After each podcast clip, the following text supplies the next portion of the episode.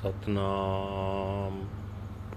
ਵਾਹਿਗੁਰੂ ਸਾਹਿਬ ਜੀ, ਰਾਗ ਸੋਠ ਬਾਣੀ, ਭਗਤ ਕਬੀਰ ਜੀ ਕੀ ਘਰ ਪਹਿਲਾ। ਇਕ ਓੰਕਾਰ ਸਤਿਗੁਰ ਪ੍ਰਸਾਦ। ਜਬ ਜਰੀਏ ਤਬ ਹੋਏ ਪਸਮ ਤਨ ਰਹਿ ਕਿਰਮ ਦਲ ਖਾਈ। ਕਾਚੀ ਗਾਗਰ ਨੀਰ ਪਰਤ ਹੈ ਜਾਂ ਤਨ ਕੀ ਇਹ ਹੈ ਵਡਾਈ। ਜਬ ਜਰੀਏ ਤਬ ਹੋਏ ਪਸਮ ਤਨ, ਰਹਿ ਕਿਰਮ ਦਲ ਖਾਈ। ਕਾਚੀ ਗਾਗਰ ਨੀਰ ਪਰਤ ਹੈ ਜਾਂ ਤਨ ਕੀ ਇਹ ਹੈ ਵਡਾਈ। ਕਾਹੇ ਪਈਆ, ਫਿਰ ਤੋ ਭੁਲਿਆ ਭੁਲਿਆ। ਜਪਦ ਸਮਾਸ ਔਰਤ ਮੁਖ ਰਹਤਾ, ਸੋ ਦਿਨ ਕੈਸੇ ਭੁਲਿਆ ਰਹਾਓ ਜਿਉ ਮਧੁਮਾਖੀ ਤਿਉ ਸਠੋਰ ਰਸ, ਜੋਰ ਜੋਰ ਧਨ ਕੀਆ। ਮਰਤੀ ਪਾਰ ਲਿਹੋ ਲਿਹੋ ਕਰੀਐ, ਭੂਤ ਰਹਿਨ ਕਿਉ ਦਿਆ। ਤਿਉਰੀ ਲੋਭਰੀ ਨਾਰ ਸੰਗ ਭਈ ਆਕੇ ਸਜਨ ਸੋਹਿਲਾ ਮਰਕਟ ਲੋ ਸਭ ਲੋਕ ਕੁਟੰਬ ਪਇਓ। ਆਕੇ ਹੰਸੇ ਅਕੇਲਾ, ਕਹਿ ਤਕਵੀਰ ਸੁਨੋ ਰੇ ਪ੍ਰਾਣੀ ਪਰੇ ਕਾਲ ਗ੍ਰਸ ਕੁਆ, ਝੂਠੀ ਮਾਇਆ ਆਪ ਬੰਧਾਇਆ, ਜਿਉ ਨਲਨੀ ਪ੍ਰਮ ਸੋਆ। ਕਹਿਤ ਕਬੀਰ ਸੁਨੋਰੇ ਪ੍ਰਾਣੀ, ਹਰੇ ਕਾਲ ਗ੍ਰਸ ਕੁਆ।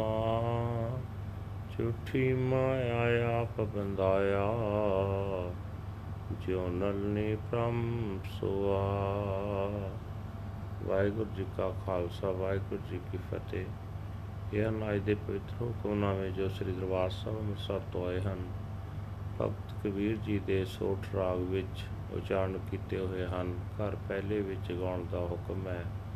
ਪਰਮਾਤਮਾ ਇੱਕ ਹੈ, ਜਿਸ ਦੇ ਨਾਲ ਮਿਲਾਪ ਸਤਿਗੁਰੂ ਦੀ ਬਖਸ਼ਿਸ਼ ਦੇ ਨਾਲ ਹੁੰਦਾ ਹੈ।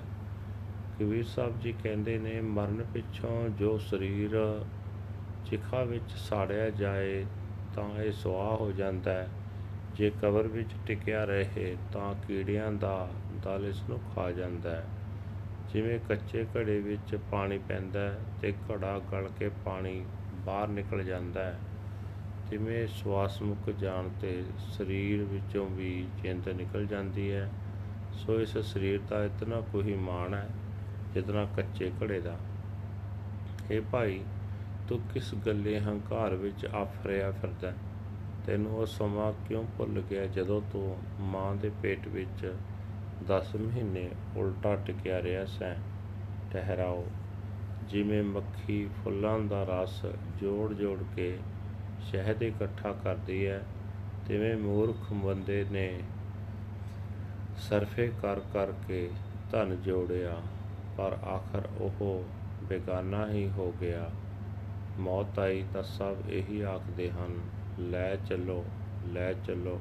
ਹੁਣੇ ਬੀਤ ਚੁੱਕਿਆ ਬਹੁਤਾ ਚਿਰ ਘਰ ਰੱਖਣ ਦਾ ਕੋਈ ਲਾਭ ਨਹੀਂ। ਘਰ ਦੀ ਬਾਹਰਲੀ ਦਲੀਜ ਤੱਕ ਵੋਟੀ ਉਸ ਮੁਰਦੇ ਦੇ ਨਾਲ ਜਾਂਦੀ ਹੈ। ਅਗਾਹ ਸੱਜਣ ਮਿੱਤਰ ਚੁੱਕ ਕੇ ਲੈ ਜਾਂਦੇ ਹਨ ਮਸਾਣਾ ਤੱਕ।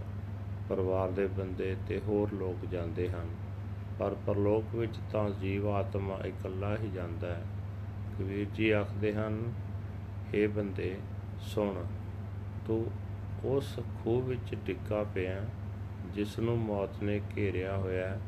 ਭਾਵ ਮੌਤ ਅਵਸ਼ ਆਉਂਦੀ ਹੈ, ਪਰ ਤੂੰ ਆਪਣੇ ਆਪ ਨੂੰ ਇਸ ਮਾਇਆ ਨਾਲ ਬੰਨ ਰੱਖਿਆ ਹੈ, ਜਿਸ ਨਾਲ ਸਾਥ ਨਹੀਂ ਨਿਭਣਾ। ਜਿਵੇਂ ਤੋਤਾ ਮੌਤ ਦੇ ਡਰ ਤੋਂ ਆਪਣੇ ਆਪ ਨੂੰ ਨਲਨੀ ਨਾਲ ਚੰਬੋਲ ਰੱਖਦਾ ਹੈ ਨੋਟ ਕਰਨ ਵਾਲੀ ਗੱਲ ਹੈ ਕਿ ਨਲਨੀ ਨਾਲ ਚੰਬੜਨਾ ਤੋਤੇ ਦੀ ਫਾਹੀ ਦਾ ਕਾਰਨ ਬਣਦਾ ਹੈ। ਮਾਇਆ ਨਾਲ ਚੰਬੜੇ ਰਹਿਣਾ ਮਨੁੱਖ ਦੀ ਆਤਮਿਕ ਮੌਤ ਦਾ ਕਾਰਨ ਬਣਦਾ ਹੈ।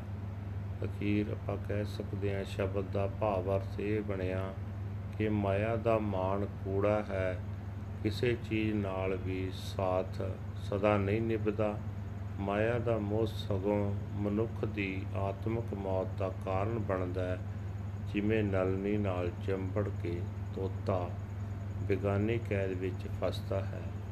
ਵਾਹਿਗੁਰੂ ਜੀ ਕਾ ਖਾਲਸਾ ਵਾਹਿਗੁਰੂ ਜੀ ਕੀ ਫਤਿਹ This is today's Hukamnama from Sri Darbar Sahib Amritsar uttered by Bhakt Kabir Ji under heading Rag Sort, the word of devotee Kabir Ji, first house, one universal creator God by the grace of the true Guru. Kabir Ji says that when the body is burnt, it turns to ashes.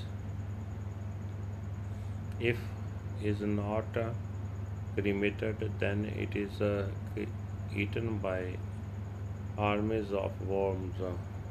The unbaked clay pitcher dissolves when water is poured into the into it. This is also the nature of the body. Why, O siblings of destiny, do you strut around uh, all puffed up with pride? Have you forgotten those days when you were hanging face down for ten months? Pause like the bee which collects honey, the fool eagerly gathers and collects wealth. At the end time of the death, they shout, Take him away, take him away. Why leave a ghost lying around? His wife accompanies his him to the threshold, and his friends and companions beyond. All the people and relatives go as far as the cremation grounds, uh, and then the soul's one goes on alone. Says Kabir, listen, mortal being, you have been seized by death and you have fallen into the deep dark pit. You have entangled yourself in the false wealth of Maya, like the parrot caught in the trap. Waheguru ji ਕਾ ਖਾਲਸਾ ਵਾਹਿਗੁਰੂ ਜੀ ਕੀ ਫਤਿਹ